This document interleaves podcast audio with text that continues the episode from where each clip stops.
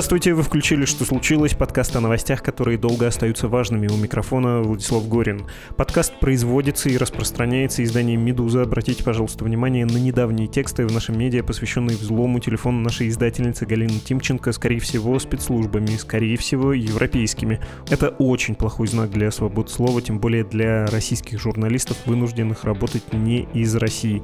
Еще несколько журналистов рассказали, что их телефоны могли быть взломаны подобным же образом при помощи программу Pegasus. Это было важное, но отвлеченное сообщение, а вот теперь о том, что касается темы этого выпуска. Совет ЕС продлил на полгода санкции в отношении людей и организаций, несущих ответственность за подрыв или угрозу территориальной целостности, суверенитету и независимости Украины. Об этом говорится в заявлении организации. Ограничения продолжат действовать против почти 1800 физических и юридических лиц. А еще в сообщении говорится, что в рамках пересмотра санкций Совет ЕС принял решение не продлевать действие ограничений в отношении четырех физических лиц. Их имена в заявлении не называются, но накануне Рейтер со ссылкой на источники сообщал, что Евросоюз решил не продлевать санкции, введенные в отношении инвестора и миллиардера Фархата Ахметова, председателя Совета директоров ЕСН Григория Березкина, а также бывшего главы Озон Александра Шульгина. Источник издания агентства в ЕС подтвердил, что исключенные 13 сентября из санкционного списка Ахмедов, Шульгин и Березкин. Издание также подтвердило и данные про Георгия Шуваева, полковника российской армии, который был убит в Украине. Сейчас обсудим, чего Европейский Союз пытается добиться своими санкциями и почему они выглядят так странно, и когда их вводят, и когда их снимают.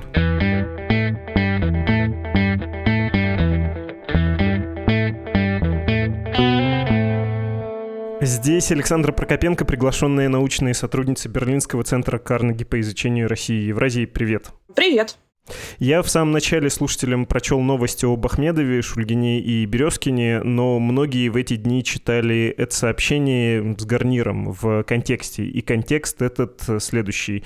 Про автомобили, другие товары, которые страны ЕС могут изъять у гражданина Российской Федерации при въезде. Автомобили с российскими номерами могут не пустить, точно не пускают уже страны Балтии, Эстония, Латвия, Литва. Министр внутренних дел Эстонии сказал, что вообще надо конфисковать находящиеся на территории страны автомобили с российскими номерами.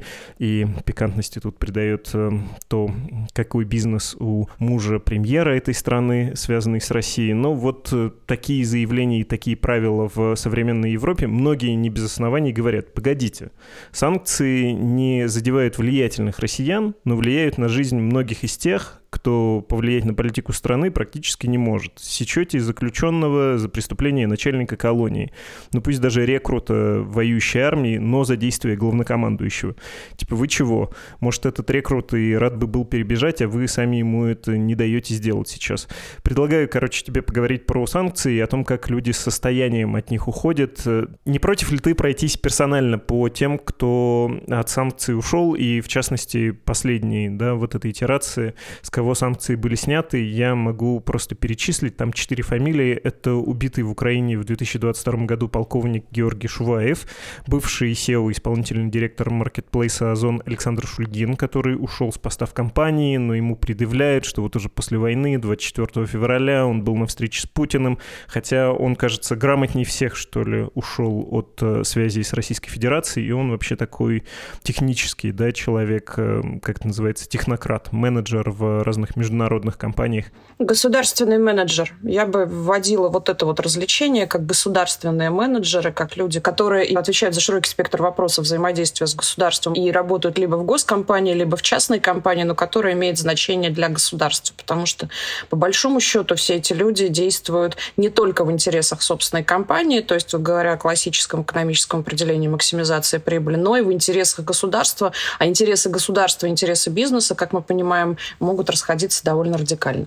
Можно про это поговорить, потому что я бы тут э, рискнул поспорить в том смысле, что не он такой, жизнь такая, в России хочешь работать, ты вынужден будешь с государством сталкиваться. Просто перечислю еще коротко, с кого недавно сняли, для тех, кто не очень хорошо следил. И мне кажется, что тут по нарастающей интересности идет, потому что Фархат Ахмедов — это тот человек, который владел газовой компанией «Нордгаз», но всем запомнился как э, участник разговора с Иосифом Пригожиным, Иосифом Пригожиным, продюсером и супругом певицы Валерии. Знаменитая беседа, где они обсуждают положение дел, клянут войну, говорят, что Владимир Путин, видимо, не в себе, раз все это начал, и что это не в интересах э, людей в России, в том числе обеспеченных людей в России. И сейчас Пригожин уже успел высказаться. Вот, это же была подделка, я вам с самого начала говорил, и все было с целью снять санкции. Меня подставили, сам-то я патриот, а Ахмедова знать не хочу. Утрирую, но по сути верно пересказываю высказывание Иосифа Пригожина. И владелец группы ЕСН Григорий Березкин, вот этот персонаж, конечно, самый сладкий. Номинальный, вероятно, владелец комсомолки, РБК, деловым Петербургом в давние времена владел. Часто активы, которые он приобретал, я говорю про медиа, потом оказывались у ближайшего друга Путина Ковальчука. Есть подозрение, что, в общем, Юрием Ковальчуком, по сути, и приобретались. Еще Березкин — участник разработки за госсчет российской операционной системы «Аврора». Если вы видели ролик э, с Марией Бутиной, как она покупает отечественный телефон, загружает там «Аврору» и звонит папе, вот э, это оттуда. «Аврора» такой андроид только для того, чтобы в России использовать и чтобы навстречу «Северной звезде» спецслужбы могли побежать и ваш телефон посмотреть хорошо. Ну, во всяком случае, такая репутация у этого программного продукта. Я коротко перечислил и даже посмел выразить какое-то свое мнение по поводу этих людей. А теперь давай ты и, собственно, давай начнем с Александра Шульгина. Ты уже начала говорить, что тебе он кажется человеком, встроенным в государственную систему, а не вот таким нейтральным менеджером. Значит, в Кока-Коле поработал, в Озоне поработал и санкции не заслуживает. Ну, заслуживает, не заслуживает санкций – это отдельный вопрос, который я бы хотела вообще подвесить в воздухе. Вот не про заслуживает, заслуживает говорить, это все вопросы там вкусовщины, регуляторов, еще чего-то. А вообще, в целом, имеет смысл, мне кажется, поговорить про санкционную политику как политику, то есть как некоторый набор действий для тех, кто эту политику делает. И давай подвесим его в воздухе, сейчас тогда оставим и обязательно к нему вернемся, потому что это очень важно. Кроме того, ты назвал европейский европейцев, а еще на днях э, выкатили санкционные списки американцы, и там тоже были и изъятия из э, режима СДН, вроде последние независимые члены Совета директоров Банка Открытия из него, наоборот, вышли, и теперь это, в общем, свободные люди, просто с испорченной репутацией в мире комплайенса потому что даже если с тебя санкции сняли, это все равно не означает, что ты снова можешь пользоваться банковской системой, что снова тебе будут открывать счета, что снова твои проводки не будут рассматриваться под микроскопом и так далее, и так далее. Но при этом достаточно большая группа людей в санкции вошли, и помимо этих людей в санкциях также оказались еще фирмы, которые обеспечивают то, что по версии Минфина США, а в США за санкционную политику отвечает подразделение Минфина, это компании, которые обеспечивают цепочку поставок различных компонентов для российского, как считают Соединенные Штаты, военно-промышленного комплекса. Это значит, что в Соединенных Штатах действительно есть группы расследователей, официальных, неофициальных мы не знаем, которые идентифицируют всю цепочку от поставщика до, там, включая склад, на который вот это изделие поступило, и накрывают ее санкциями. Это тоже некоторое важное новшество в санкционной политике. А возвращаясь к истории с российскими бизнесменами, ну, во-первых, что касается Шульгина, мне кажется, здесь действительно очень важно вводить вот эту новую дистинкцию государственные менеджеры, потому что у нас есть достаточно большая плеяда технократов, которые в том или ином виде путешествуют между госслужбой и госкомпаниями, или компаниями, которые достаточно активно завязаны на государство. Да, в России такой разросшийся госсектор, что сложно порой отличить, где оно государственное, где оно частное, чем в том числе пользуется государством. Шульгин, наверное, из них из всех наиболее коммерческий, я бы так сказала. Ну, потому что долгое время считалось, что вот ритейл, логистика и доставка, ну, вот работа маркетплейса – это что-то, на что государство не так активно обращало внимание. Ну, то есть это не нефть, это не газ, это не какой-то там ВПК, металлы, ну, то есть что-то большое, массивное, а долгое время считалось, что государство имеет интерес только вот в чем-то таком гигантском, а вот это не гигантское отдано на откуп участникам. В принципе, до определенного момента так и было, пока не случился потребительский бум, суммы, это не стало приносить довольно большие деньги, и государственные менеджеры не увидели, что в отсутствии вот этих вот поставок товаров ежедневного потребления для людей, что это может стать источником достаточно серьезного социального беспокойства. Поэтому я бы вот всех вот этих вот товарищей тоже бы характеризовала как некоторых государственных менеджеров, потому что так или иначе ты все равно в большей степени действуешь в интересах государства, нежели в интересах своей компании, акционеров и так далее. И если интересы государства и акционеров совпадают, это хорошо. В России они совпадают, как мы видим, не всегда. В этом смысле включение Шульгина в санкционные списки, связанное с тем, что он присутствовал на встрече бизнесменов с Путиным 24 числа, оно действительно довольно слабое, потому что российские бизнесмены обязаны ходить на встречу с Путиным. Так же, как э, в любой другой стране бизнес встречается с президентом и ходит на эти встречи, насколько там, не знаю, в той же Франции или, например, в Германии за попадание на эту встречу идет целая битва джарщиков, когда формируется список. Наверное, мне кажется, так же, потому что что прежде всего это некоторая возможность из первых рук получить какое-то вот видение, настроение того, куда, в каком направлении твое государство будет двигаться и получить какие-то вот сигналы, в соответствии с которыми можно как-то вот свою бизнес-модель адаптировать. Или не бизнес-модель, а просто какое-то свое отношение к реальности. То есть вот понять это не через гейткипера, то есть средства массовой информации, не через каких-то медиумов в виде там даже заместителей по взаимодействию с государством, не через лоббистов, а непосредственно вот э, я посмотрел ему в глаза и увидел там душу.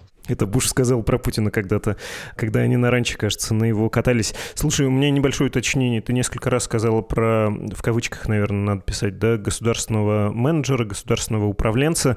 Это твоя классификация или это есть в документах? Потому что то, что я видел, оно там, в том числе с такой французской певучестью, но есть и по-английски, формулировки типа «ведущий бизнесмен», или даже было приспешник сподручный Владимира Путина и, значит, действующих властей. Государственный бизнесмен, существует такая категория в правовых вот этих вопросах при разбирательствах?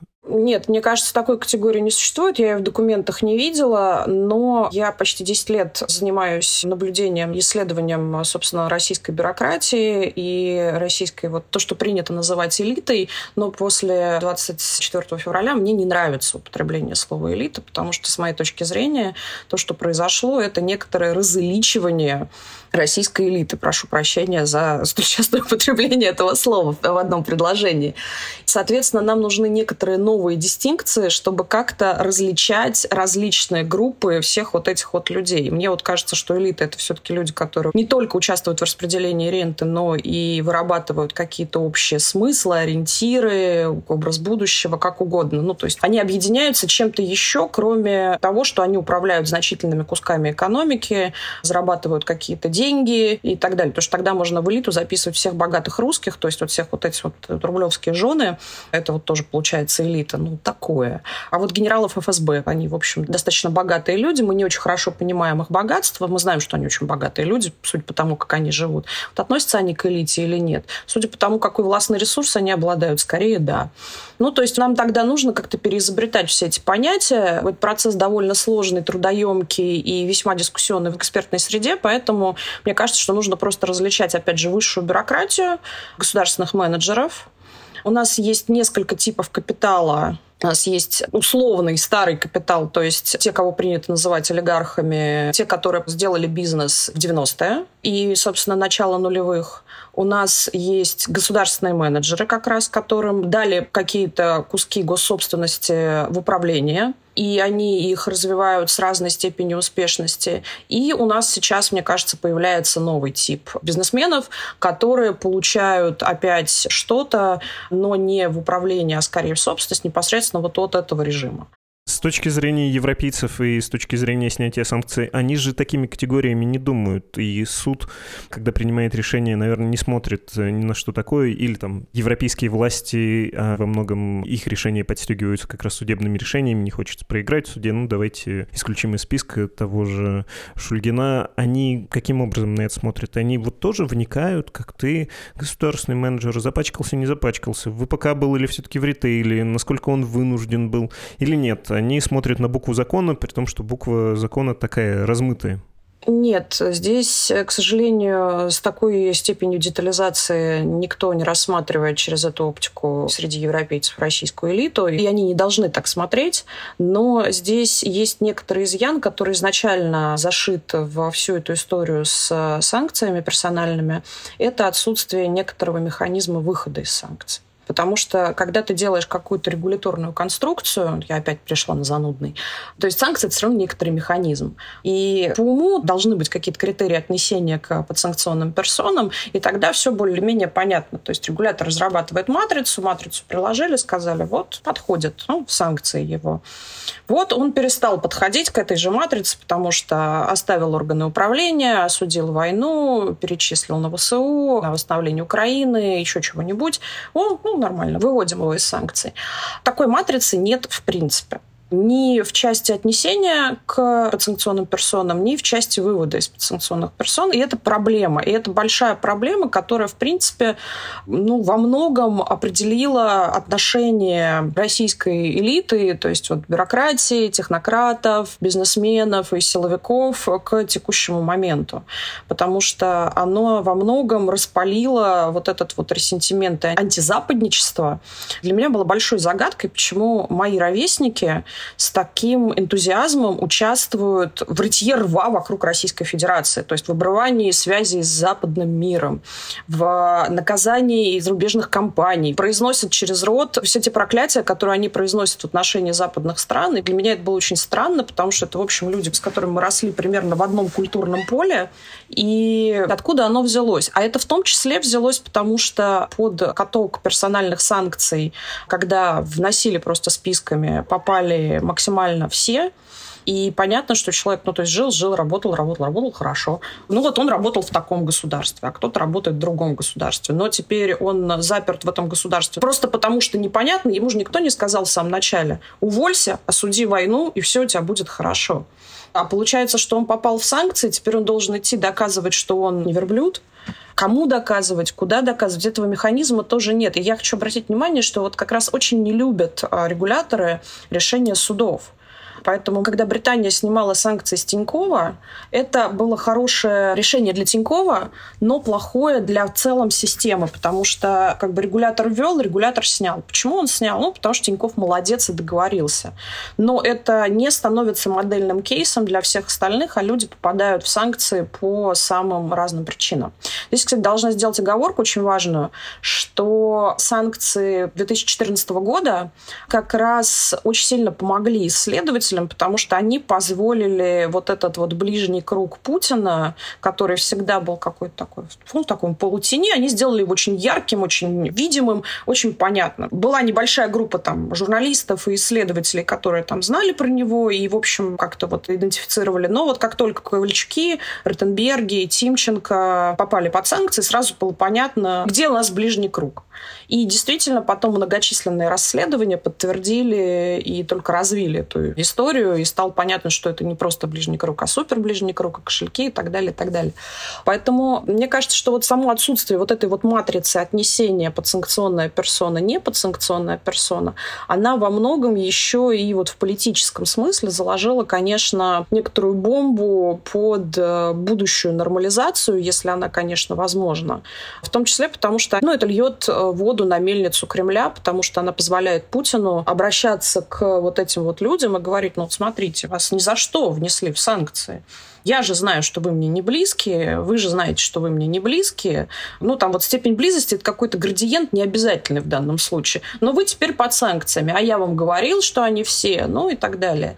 От этого вот формируется вот эта вот обида, которую очень сложно преодолевать. Владимир Путин этим пользуется, и действительно там механизм, ну, во всяком случае, то, что я прочитал, какой-то очень странный фильтр для попадания фактически отсутствует. Формулировка «ведущий бизнесмен», деятельность которого приносила, не точно цитирую, но очень близко, которая приносила выгоду Российской Федерации. Ну, то есть это любой человек, который мог платить налоги, и действительно, вот почитай последнее интервью Авина, он это проговаривает с такой обидой, что меня же не предупредили об этом. Да вы сами приезжали, жали Путину руки, а, меня за что внесли? За то, что я встречался с Владимиром Путиным? Меркель тоже встречалась. Раджеп Таип Эрдоган тоже встречался. Они не под санкциями. Это что за критерий такой, да? Ну, то есть, как бы нормальная страна, мы с ней как бы сотрудничаем, и бизнес в ней делать можно, нам, ну, наверное, и вам, а потом мы вас наказываем за то, что вы достигли в этой системе успеха, повторюсь еще раз, как бы санкционировано, да, легализовано с точки зрения мирового сообщества.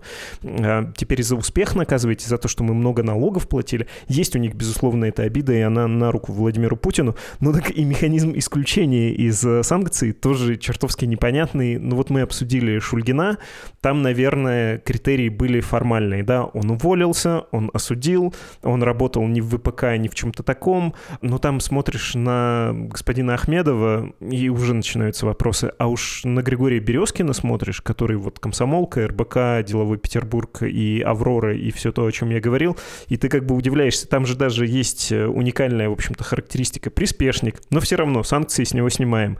Как это все-таки устроено? Как добиться снятия санкций, если ты попал под них? Не знаю, много ли слушателей нашего подкаста интересуются таким вопросом, для многих ли это актуально, да, но, но тем не менее. Каким образом нужно договариваться? На какие формальные, что ли, вещи обращать внимание, чтобы ЕС сказал, ну ладно, окей, снимаем. Не ходите в суд, надоело. Ну, в общем, от вас много беспокойства для нас. Ну, опять же, как я уже сказала, механизм отнесения к санкционной персоне довольно непрозрачный и такой же непрозрачный механизм снятия.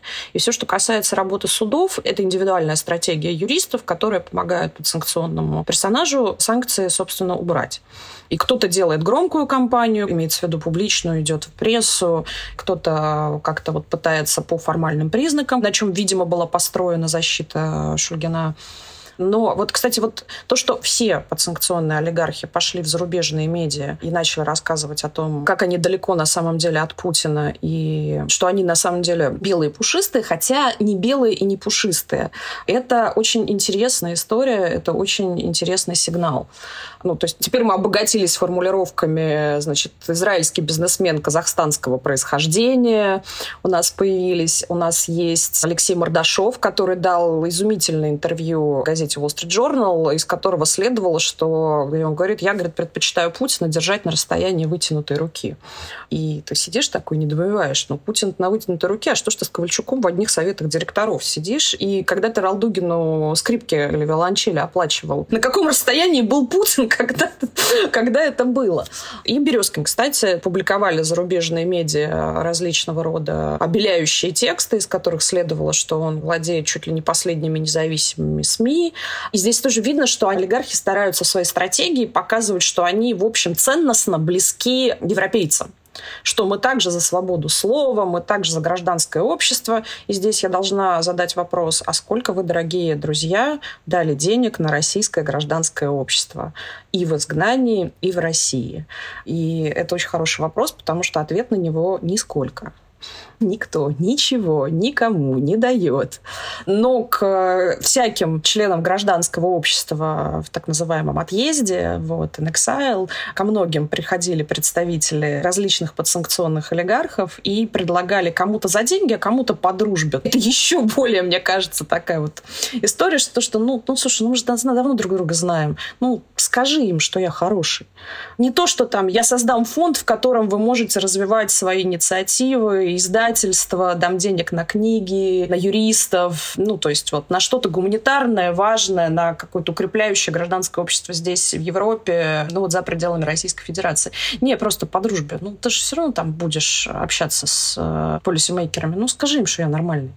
Да, привычка по понятиям разрулить, она, конечно, никуда не уходит, но тут, надо сказать, может быть, она не такая уж и бесполезная, потому что если европейские власти, мы тут больше говорим, да, про европейцев, тоже не очень определились с этой политикой и не очень определились с критериями, ну, видимо, это иногда и срабатывает. Вот можно такой небольшой реферат даже сделать, да, у кого получалось, а у кого нет, и наметить, что ли, секрет успеха. Ну, пиар-компания, во-первых, вот на Воложе можно посмотреть, вспомнить недавно недавно, как он провел, да, ее.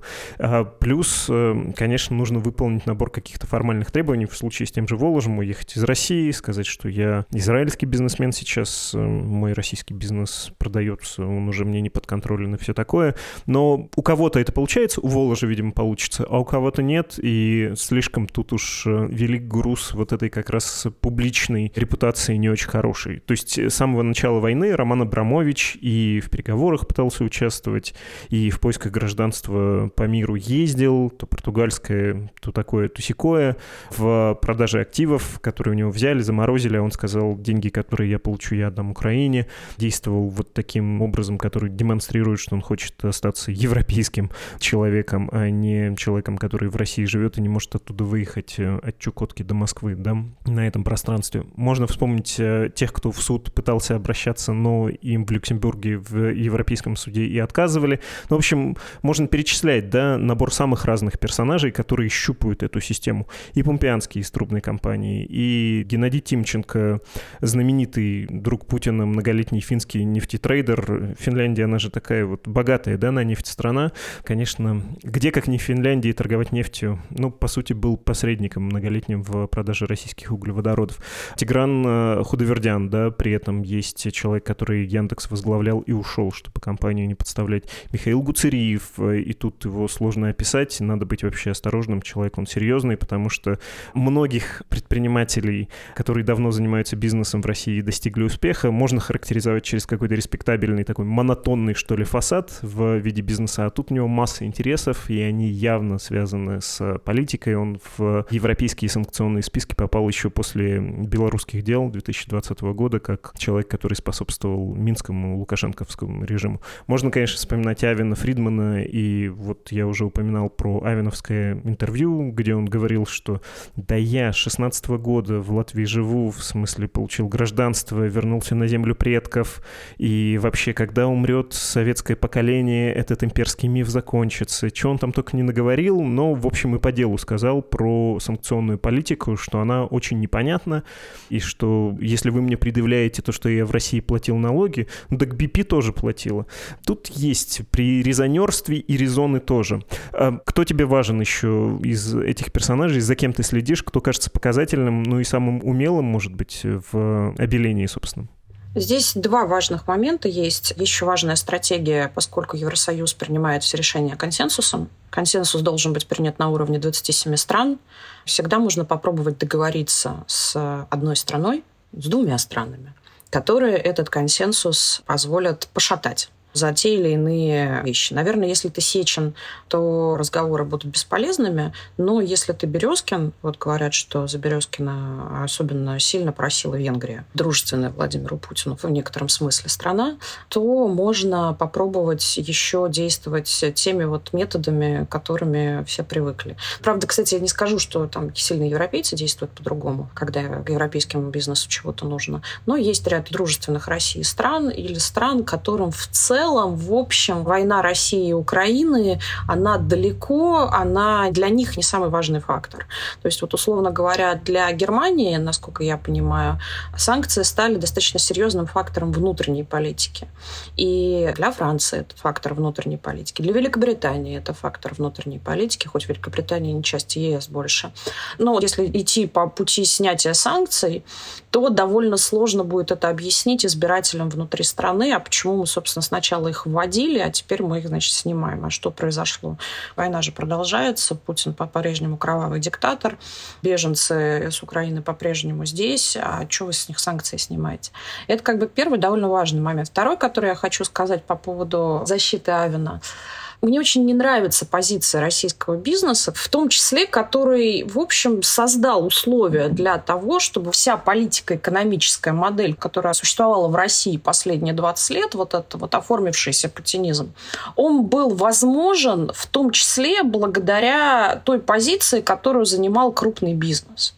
Можно отдельно поговорить о том, почему крупный бизнес ее занимал. Возможно, это будет некоторый ансамбль каких-то индивидуальных стратегий, замешанных на страхе, либо замешанных на максимизации прибыли, либо еще что-то.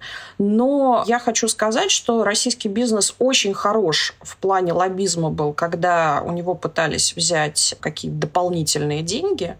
И мы, например, можем вспомнить, как э, в 2018 году Андрей Ремович Белоусов, который тогда был помощником президента, в первый раз заговорил о том, что надо бы как-то вот заплатить дополнительно, у вас был типа windfall tax, и как бизнес отбил вот эту атаку. Да, она стоила им капитализации, но вот все, что касается защиты собственных денег, они были молодцы. Но в целом вот политическая рамка их всех устраивала. После вот посадки Ходорковского никто не оспаривал то, что, в общем, государство в лице Владимира Путина и Кремля может воротить, что хочет, а они каким-то образом подстроятся. И в этом смысле говорить о том, что мы просто деньги зарабатывали и не имеем ко всему этому отношения, с моей точки зрения, невероятное лукавство.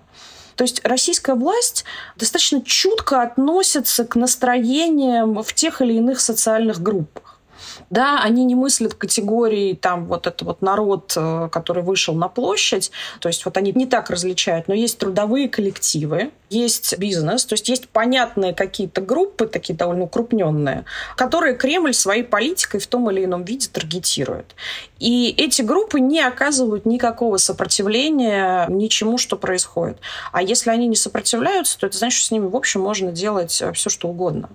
Недавно мне подсказали замечательный пример. Во время ковида власти же очень хотели ввести QR-коды прям вот они старались, но было видно, насколько общество против этой идеи. И в итоге никакие QR-коды введены массово не были, потому что власть сделала шаг назад, потому что поняла, что она вот не понимает, как разбираться с последствиями этого решения. В этом смысле действия бизнеса были довольно предсказуемы для власти, и бизнес был достаточно конформный и соглашался со многим, в том числе с тем, что ему невыгодно. Например, в кризисные периоды Кремль был против массовых увольнений, потому что вот у Путина до сих пор стоят вот шахтеры, горбатый мост. Это вот как какие-то кошмары Владимира Путина, и вот тут не надо доводить дедушку до кошмаров. Поэтому можно поддерживать неэффективную занятость, можно там поддерживать предприятие в простое, платить людям 3 копейки, а в это время они будут шуршать, шабашить почему-то еще, но ни в коем случае не увольнять, потому что вот не дай бог колоссальные убытки, колоссальная неэффективность. И вот таких примеров можно нагрести на несколько подкастов на самом деле. Поэтому, когда бизнес говорит о том, что мы не имеем к этому отношения, нет, вы имеете к этому отношение, потому что вы своим поведением сформировали то, что впоследствии называется вот путинизмом и своим режимом. Вы подвозили ваших сотрудников на участки голосовать правильно, вы потом передавали списки, кто как проголосовал в администрацию президента, вы скидывались на различные президентские инициативы, вы не сумели организовать никакого сопротивления ни Путину, ни его менеджерам. Поэтому сейчас отстраиваться и говорить, я здесь ни при чем, пусть э, российский народ свергает президента, которого он выбирал, ну, немножко мне кажется, нехорошо. Я понимаю, о чем ты говоришь, и странно может прозвучать вопрос, потому что не то чтобы я хотел выразить какое-то сочувствие этим людям, им оно, наверное, не очень нужно, и как-то уж они без меня справятся, но тем не менее, они играли по правилам, как их себе представляли. И в смысле отношений с Западом, и в смысле отношений с Владимиром Путиным, который им тоже не обещал ничего подобного ни после Ходорковского, ни когда-либо еще. Вот возможность иметь в Лондоне квартиру, если ты крупный крупный бизнесмен, она была тебе как бы положена. Начиная вообще с какого-то ранга работы на государство или около, а как бы государство же рассматривало это как дозволение, да, вы тут зарабатываете, потому что мы вам разрешаем. Ты получал возможность вот такой офшорной жизни, будь ты работник ВГТРК или, не знаю, владелец э, нефтяной компании большой, или там, не знаю, никеля какого-нибудь, Норильского, не Норильского. И тут происходит нарушение этих соглашений. Люди совершенно разумно, думая, что у них есть там какой-то паспорт или вообще многолетние налоги, резидентство в Европе, приходят и говорят, вы чего меня обижаете. Я же тут на законных основаниях всегда был. И в России им говорят, нет, уже так не будет. Путинизм уже другой. Вот у нас сейчас будет система кормлений, что ли, да? А вот эти остатки иллюзий частной собственности мы забираем у вас. Ну и понятные метания этих людей. Можно понять, что они чувствуют себя обманутыми с двух сторон.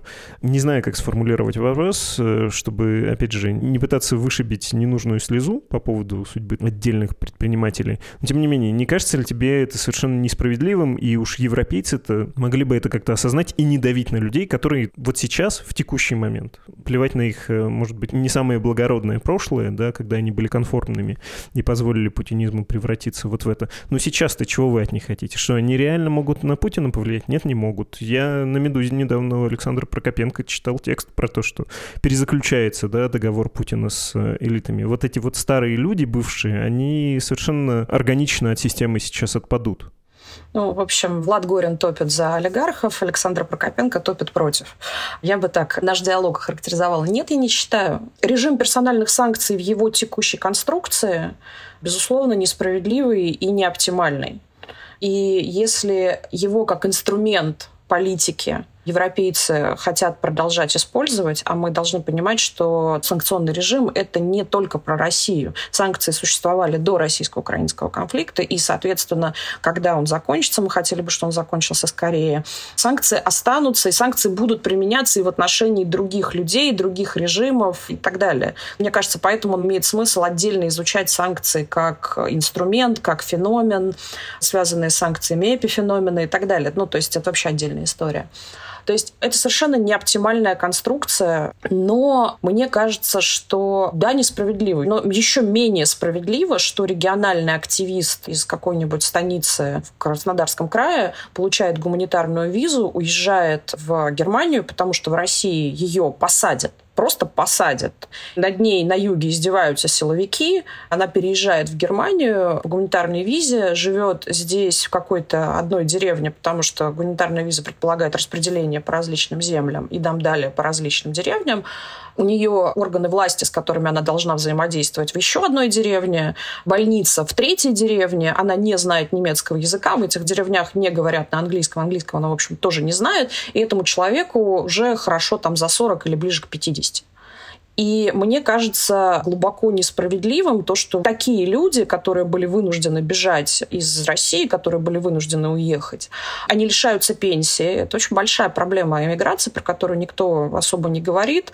Ну, то есть если путинизм не пойдет в ближайшее время, очевидно, что он никуда не собирается, то как люди будут обеспечивать себя в старости? Ведь как бы российскую пенсию уже все потеряли, а на новую в 40 начинать зарабатывать немножко поздновато.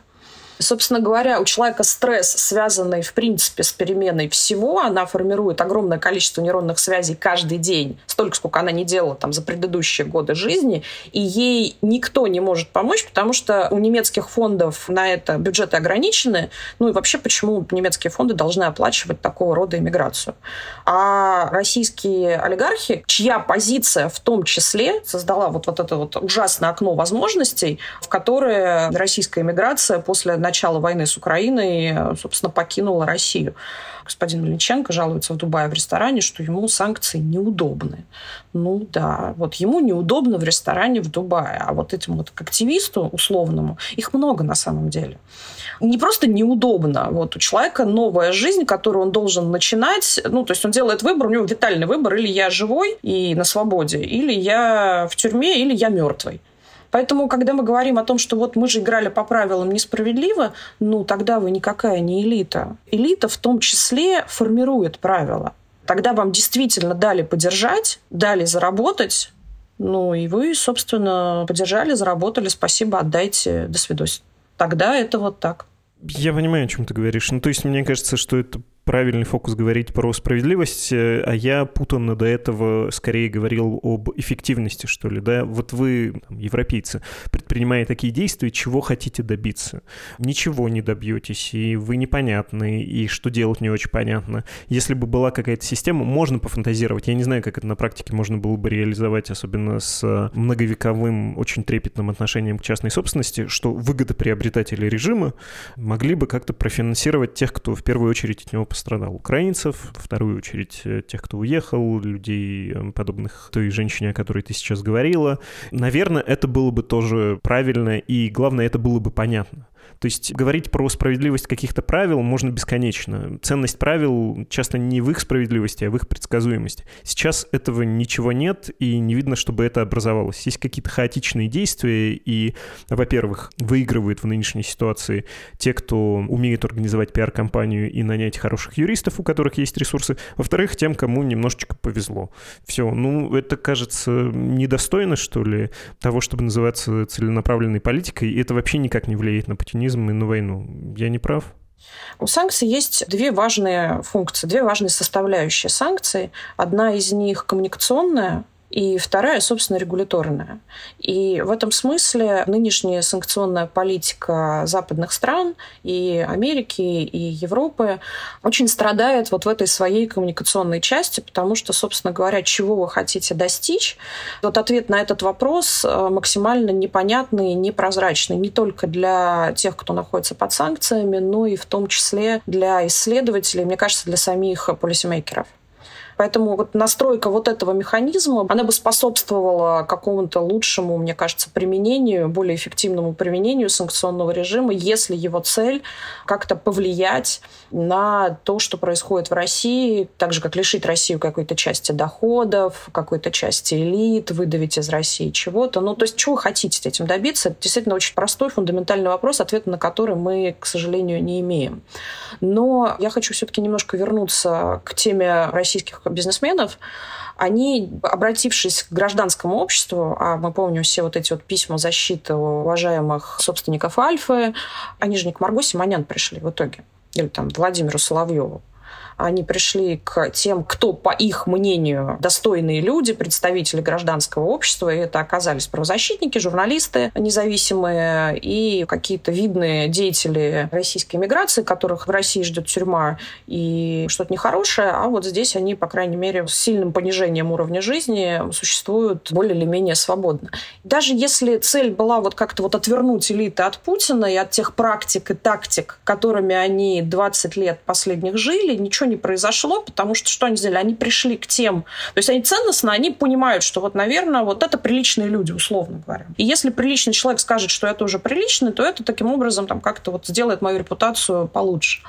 Но, еще раз, никто из них не начал никаких программ, не надо просвещения Путина. Не хочет свергать режим, дай на гражданское общество. Никто вдруг не подумал, не сказал, божечки мои, я же вот своими действиями, своими руками создал возможность для того, чтобы вот в России вызрел вот этот вот ужасный режим.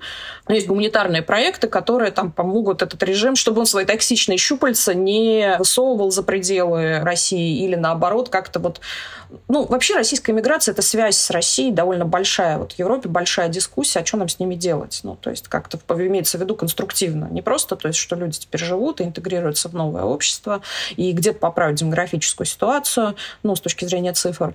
Но вообще, что может быть позитивного для того, чтобы какие-то отношения с Россией выстраивать? Потому что война закончится, Россия никуда не денется. И понимание вот этого все больше и больше в Европе наступает. И дело в том, что бизнесмены не вложили ни копейки в гражданское общество не потому, что их там с них санкции снимут или еще что-то. То есть есть такие, которые говорят, ну давай, я дам тебе денег, а ты за меня впишешься, а ты мне поможешь. Дело не в том, что там впишутся, за тебя не впишутся, а дело в том, что они сами не верят в это гражданское общество, они вынуждены с ним взаимодействовать, потому что на Западе так принято, глубоко внутри себя они все это не разделяют. Ну и вот глядя на все это дело, хочется сказать, ну что с тебя вписываться? Ну и правильно ты получил. И там ты получил, и здесь ты получил. Вот посмотри. Вот у каждого действия есть последствия. Да, не оптимальные действия европейцев, действия Путина вообще чудовищны, но и ты тоже не белый и не пушистый. Окей, все понятно, более-менее. Спасибо тебе за объяснение. Но в конце не могу тебя не спросить о россиянах, у которых, как сказал в старину один девелопер, нет миллиарда, и поэтому они идут э, в одно место от которого далеко ехать и до органов власти, и до больницы, и до прочего.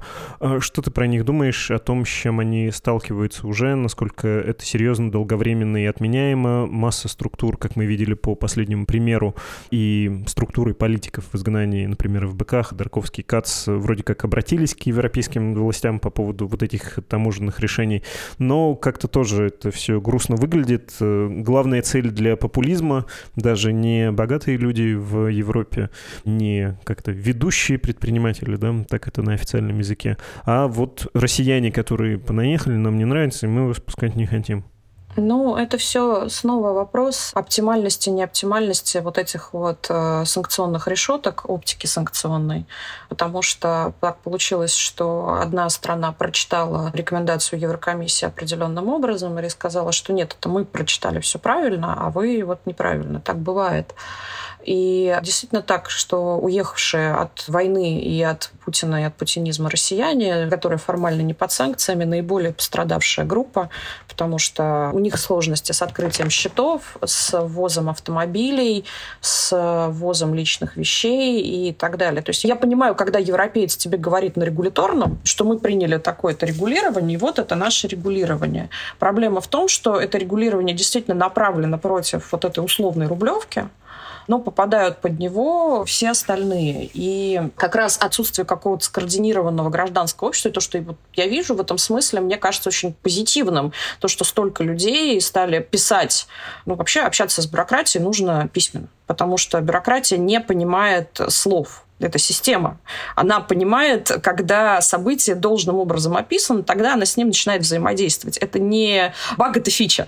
И в этом смысле, да, конечно, это то, о чем мы с тобой, в общем, в целом говорили на протяжении всего нашего разговора, что санкционный режим должен тоже быть донастроен определенным образом, в том числе таким, чтобы под него не попадали обычные россияне, для которых автомобиль, по сути, порой это единственный способ быстрее уехать из России. Потому что санкции стали фактором внутренней политики и в ряде государств, особенно с каким-то националистическим душком, мне кажется, все это происходит.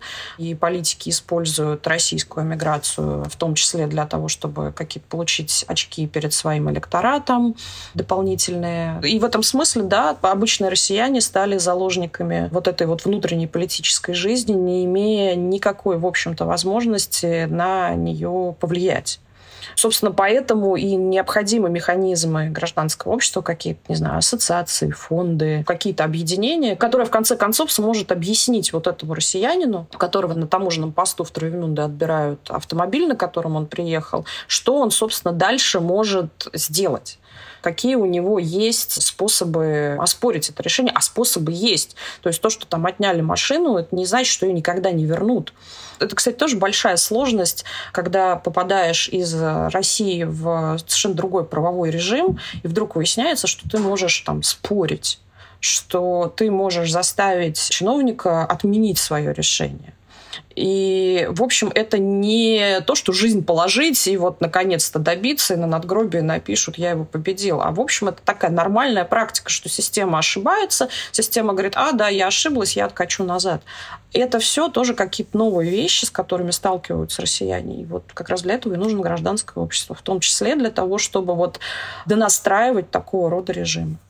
Спасибо. Поговорили про россиян, которые оказались в Европе, богатые не очень богатые, и что там с санкциями. Как это выглядит сейчас, и что с этим может э, сделаться дальше, если, собственно, гражданское общество без россиян как-то себя проявит и организуется.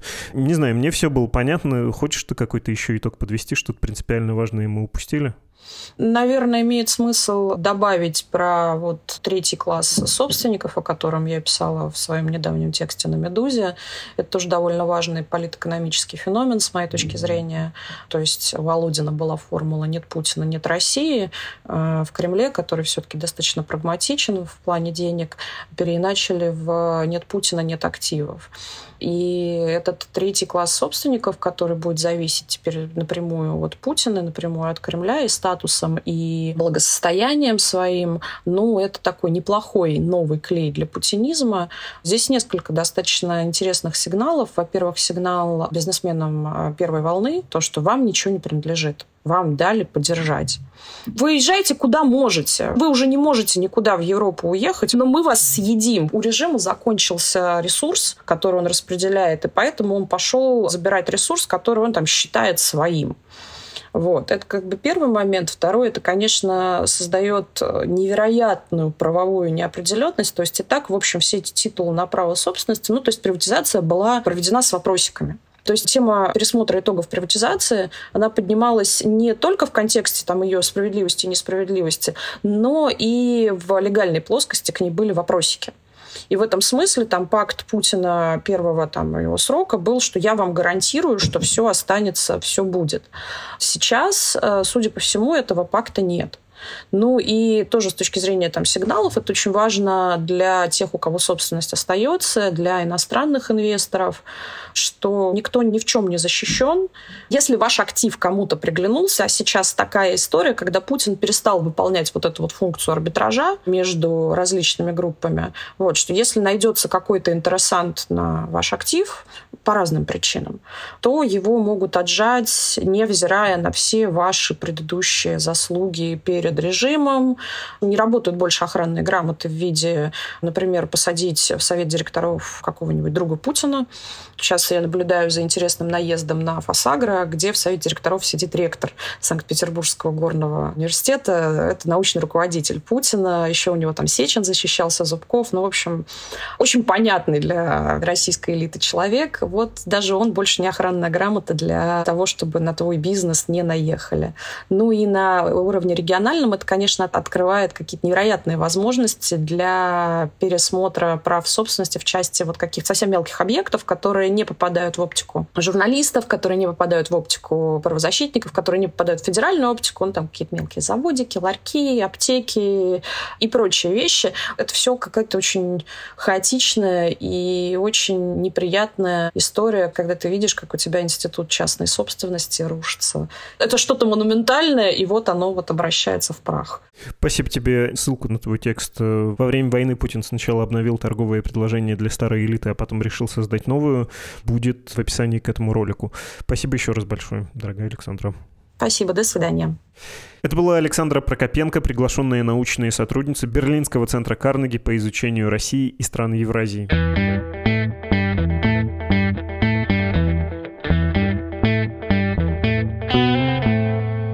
Раздел письма, как всегда, на прощание в подкасте «Что случилось?», но, опять же, по недавней традиции, по традиции этой недели и на будущем мы продолжим. Мы сперва поговорим с Марией Луцинской из редакции рассылки «Кит». Это рассылка «Дружественной медузе». Мария, привет. Привет, и еще раз спасибо, что позвал.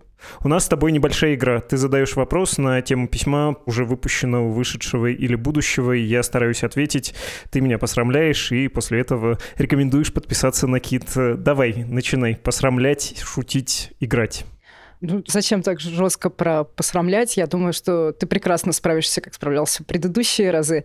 Это будет вопрос из письма, которое вышло неделю назад. Оно нам достаточно тяжело далось. Мы даже там совершили некоторые ошибки, потом их поправили, перед всеми извинились, покаялись. Но на самом деле тема очень крутая. Ядерные отходы, хранение ядерных отходов. И вот я хочу спросить у тебя, ты знаешь, э, что вокруг хранилища ядерных отходов хотели создать целую религию, и, может, у тебя есть предположение, в какой стране это могло быть? А, я попробую отгадать. И если бы я рассуждал о религии, о каких-то верованиях, о том, где у людей настоящее с мистическим в реальной жизни сходится, я бы назвал Японию, тем более, что там было большое сопротивление ядерным всяким вещам, в первую очередь оружие, но тем не менее в 20 веке, 60-е, 70-е годы. Угадал? Нет, не угадал. Хотя, конечно же, Япония фигурирует в нашем письме, и особенно сейчас на фоне новостей про Фукусиму. А в нашем письме говорилось, что хранилище, вот такое, вокруг которого должна была быть выстроена целая религия, такое хранилище должны были создать в США. В 80-х годах стал вопрос сделать э, хранилище для очень опасных ядерных отходов, для отработанного ядерного топлива внутри горы Юка, это штат Невада. И стал вопрос, как обезопасить это хранилище от потомков, чтобы случайно люди не наткнулись и не навредили себе. Потому что ядерные отходы, они столетиями, тысячелетиями опасны для человечества и природы. И вот э, глава дизайн-комиссии этого проекта предложил создать вокруг хранилища религию и придумать такие специальные ритуалы и легенды, в которые бы не верили его современники, но верили бы будущие поколения. То есть он предполагал, что через 200 лет знание об истинной цели этой религии стерлось бы, но сохранились бы легенды, и люди просто из суеверия бы избегали этих мест. И эту религию религию должно было поддерживать атомное священство. В него бы входили физики, эксперты по лучевой болезни, антропологи, лингвисты, психологи. Но, к сожалению или к счастью, эту идею отвергли. А хранилище до сих пор так и не построили, хотя планы у США сохраняются, но все зависит от э, властей, потому что некоторые президенты морозят этот проект, некоторые дают э, зеленый свет ему, но все еще этого хранилища Юка Маунтин не существует. Очень крутая история и очень классная задумка, да, когда люди думают на тысячелетия буквально вперед. Слушай, а ты знаешь, что такое диафильмы? Да, да, что-то помню, родители рассказывали. Я из тех, кто еще застал. Ну, это такой очень дешевый, по-своему, способ домашнего развлечения был до интернета, до всего. Фотопленка, ну, там, может быть, и нарисованное что-то, которое вставляется в такой специальный аппарат, проектор, ну, по сути, это только лампочка, и прокручивая слайд за слайдом, можно посмотреть было историю. Сейчас есть такие современные, электронные, обычно тоже для детей, но вот в моем детстве этот запах нагретого целлулоида или из чего эта пленка была сделана, безусловно, был связан с этой историей. У меня такого диафильма не было, я потом его посмотрел в интернете. Очень напоминает э, диафильм «Девятая планета», он, кажется, назывался, по Стругацким. Там земляне прилетают на далекую планету, которая посылает сигнал о помощи, и оказывается, что на этой планете цивилизация погибла, и такой уже деградировавший человек в качестве какого-то обряда дергает, не помню, за какую-то нитку, что ли, посылая сигнал в космос, э, не то о помощи, не то о том, что эта цивилизация вообще присутствует и хочет связаться с кем-то, но он уже до такого животного какого-то состояния дошел, он уже неразумен, а вот эта традиция, этот почти рефлекс рефлекс у него остался, и это очень напоминает эту историю, которую ты рассказала про ядерные отходы. В общем, буквально фантастика в жизни в нашей. Ну, письмо реально очень интересное. Там э, как раз э, рассказывается про разные футуристические проекты для хранения ядерных отходов и вообще про эту проблему. И в том числе тоже очень большая глава про то, как вообще можно вот предупредить следующее поколение о том, что здесь зарыто отработавшее ядерное топливо, пожалуйста, не трогайте его. Там даже фигурирует Эко. Класс. Я, пока ты говорила, нашел в интернете этот диафильм, и он заканчивается. Планета погибла из-за того, что там были враждующие государства, и они просто погубили свою цивилизацию в войне и приспособились к подземной какой-то жизни. И вот, собственно, у них эта традиция посылать в космос сигнал осталась, несмотря на то, что апокалипсис случился на планете. Хорошо, спасибо тебе. Надеюсь, я тебя тоже чем-то развлек, как-то позабавил. Подписывайтесь на Кит, скажи это своим голосом, потому что тебе доверие больше и вообще как-то приятнее, когда ты это говоришь. Подписывайтесь на рассылку Kit. Это можно сделать на сайте getkit.news. Также подписывайтесь на наши соцсети. Мы присутствуем в Инстаграме и Телеграме. И там можно обнаружить много интересных фактов из наших писем. Спасибо тебе еще раз. Мы сейчас почитаем письма наших слушателей. Спасибо. Пока-пока. Теперь к письмам слушателей. Без подписи послания. Живу в деревне под Ленинградом. Как все, может беднее. У меня небольшой круг знакомых. Большинство из них практически не смотрит телевизор, но уж точно не Первый канал, Россию 1 и так далее. Но после 24 февраля в разговорах с ними я был шокирован тем, как во многом образованные не бедные примерно мои знакомые и товарищи, как один с пеной у рта, доказывали мне необходимость происходящего. Ну, как и в 2014 году. Хотя сами постоянно сидят в Телеграме, Инстаграме, Ютубе, но чуть ли не дословно пересказывали и пересказывали рассказывают, с кем я еще общаюсь, почти все тезисы пропаганды прямо под копирку с телевизора. Все плохие, все враги, но наш особенный генетический код всегда прав. Даже до абсурда про то, что они сами себя и свои дома взрывают, хотя сами постоянно сталкиваются с коррупцией, произволом даже на муниципальном уровне, даже в любой мелочи. Поэтому первый год после 24 февраля мне начало казаться, что я или сумасшедший, или просто перепутал реальность. Поэтому спасибо вам и вашему изданию. Извиняюсь, если много написал, не по теме. Если будете зачитывать, скажите, пожалуйста, что-нибудь хорошее мне и тем бедолагам, что также порой чувствуют себя сумасшедшими или оторванными от реальности из-за того, что, похоже, окружающие из-за своей лени и нежелания проявлять внимательность немного охренели, а некоторые даже очень. Спасибо вам за теплое письмо и даже чувствую некоторые волнения, потому что ответственный вы задаете вопрос и ответственные у вас пожелания, просьба. Ну, так бы я сформулировал, что, во-первых, тоже шлю вам слова поддержки и про людей вокруг хочу сказать, э, вы ими недовольны, я это понимаю, и это, конечно, очень тяжело, но, может быть, есть надежда, что люди переменят мнение. Наверняка с большинством так и будет, если говорить про всю страну, но и частным образом это, конечно, будет происходить примерно так же, как мне представляется.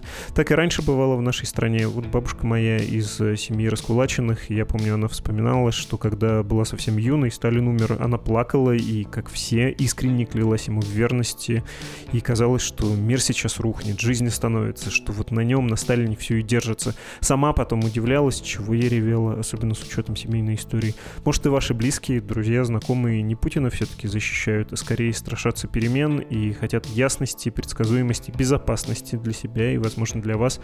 А все это, точнее, его иллюзия, она, в общем, все еще формируется и пропагандой, и официальной риторикой в более широком смысле. Но я вас уверяю, потом многие из тех, кто сейчас говорит вам слова в поддержку войны, сами удивятся, чего это мы этого странного мужика, его фактически безумную политику не то что поддерживали, а вообще считали важным, допустимым, и почему думали, что он политик, лидер и боец, а не черти кто с горы, которого не выбирали. Почему он казался нам такой важной фигурой, центром мироздания. Надеюсь, вас это обнадежит, что все переменится, и многие из тех, кто сейчас говорит очень странные вещи, изменят свое мнение, и сама жизнь их к этому подтолкнет. Другое письмо, оно тоже без подписи. Послушал ваш выпуск про Карабах. Как азербайджанец, я, конечно, скажу, что было однобоко, почти даже объективно, но однобоко. Может вам пригласить по этому вопросу еще и Руслана Сулейманова для баланса? Хорошая мысль или Руслана, или кого-то другого с условно бакинской, азербайджанской стороны. Можно Руслана Сулейманова очень уважаем. Недавно был подкаст с ним про то, как он съездил в Афганистан, захватывающий. И вы пишете дальше. Вы три раза спросили у гостя, что планирует Азербайджан. Только после третьего раза был блок на 4-5 минут. Планы Армении и России были изложены намного более подробно. Еще еще тезис, что журналистика поддерживает слабого, полностью согласен, сам всегда так себя вел, но в этой позиции 30 лет был Азербайджан с оккупацией 20% земель, кроме Степанакерта еще много городов было оккупировано и оттуда выселено. Так, ну понятно. Простите, если я назову цифру, которую вы привели, она очень большая, я ее встречал в азербайджанском официальном дискурсе с формулировкой геноцид, и там с точностью этой цифры, если честно, есть э, проблемы, откуда она взята. Вот если я ее произнесу, мы провалимся в очень тяжелый, непростой разговор, в котором я точно не хочу участвовать не потому что боюсь, а потому что не должен своими неумелыми руками способствовать э, тому, что все сломано еще больше сломается. Ну и насчет слабого, слушайте, я понимаю ваше чувство, вот это чувство несправедливости и то, как вы себе ее представляете, но прямо сейчас, насколько я могу судить, есть сложности с продовольствием у людей, которые живут в Нагорном Карабахе. И предки, конечно, вопиют, и несправедливость, и семейная история, я все понимаю, но есть еще и живые, которым плохо прямо сейчас. Как вот с этим быть? Как выбрать? И как можно вообще измерить, э, кто слабее и кто больше не защищен сейчас? Ну, все-таки, наверное, те, кто жив, и те, кто думают, чем кормить детей, нет, я не прав. Снова я выбираю сторону, на ваш взгляд, снова я однобок. Ну, в общем, говорю, сам будучи не сильно уверенным в том, что произношу, и стараюсь быть, еще раз повторюсь, максимально аккуратным. В общем, подводя итог, про баланс, особенно в таких темах, справедливо. Надо объективность, взвешенность как-то еще больше калибровать. Хотя рад, что вы отметили последний выпуск, на ваш взгляд, был достаточно объективным. И да, в такого рода вещах крайне трудно бывает договориться, но не значит, что не нужно пытаться. Это был подкаст подкаста о новостях, которые долго остаются важными. Он называется «Что случилось?». Мое имя Владислав Горин. Всего доброго и до встречи. thank you